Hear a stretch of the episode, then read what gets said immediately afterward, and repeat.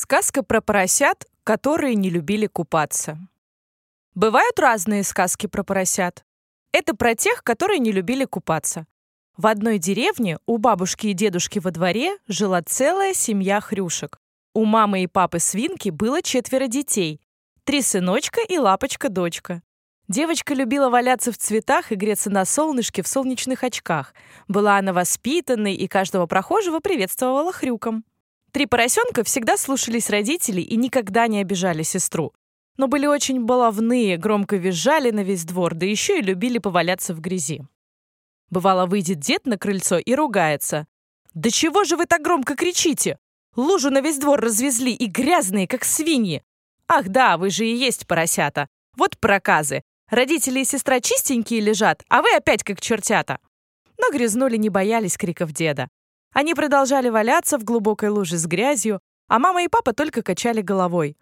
«Идите покупайтесь, а то скоро ходить не сможете. Столько грязи прилипло, ай-яй-яй. Когда-то мы вас даже узнать не сможем».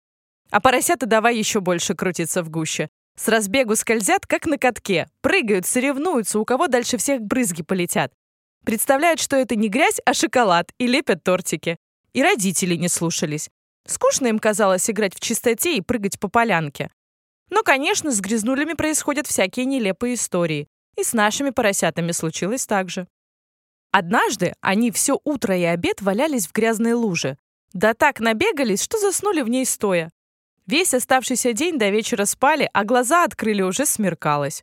Солнышко закатилось за горизонт, и на небе замерцали первые звезды. Испугались поросята. Обычно в это время они уже шли в домик, Начали пробовать идти, да не смогли. Прилипли копытки ко дну, не могут с места сдвинуть.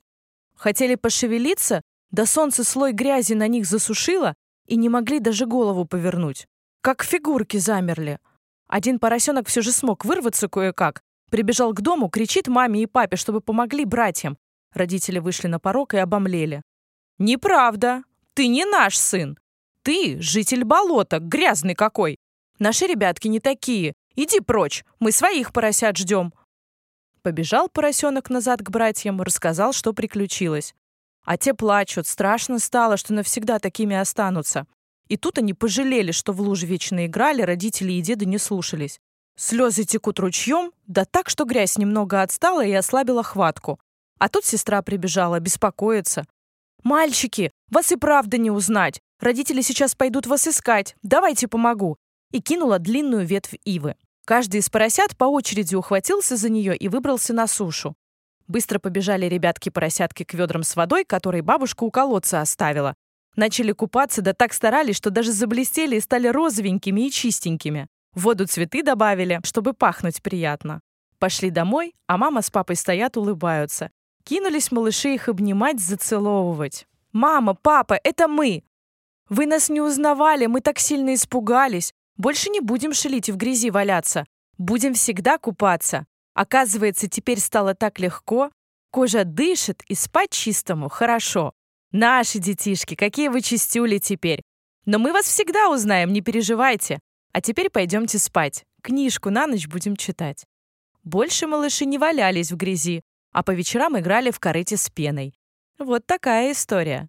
А вас, ребята, родители точно узнают. Вы же всегда купаетесь.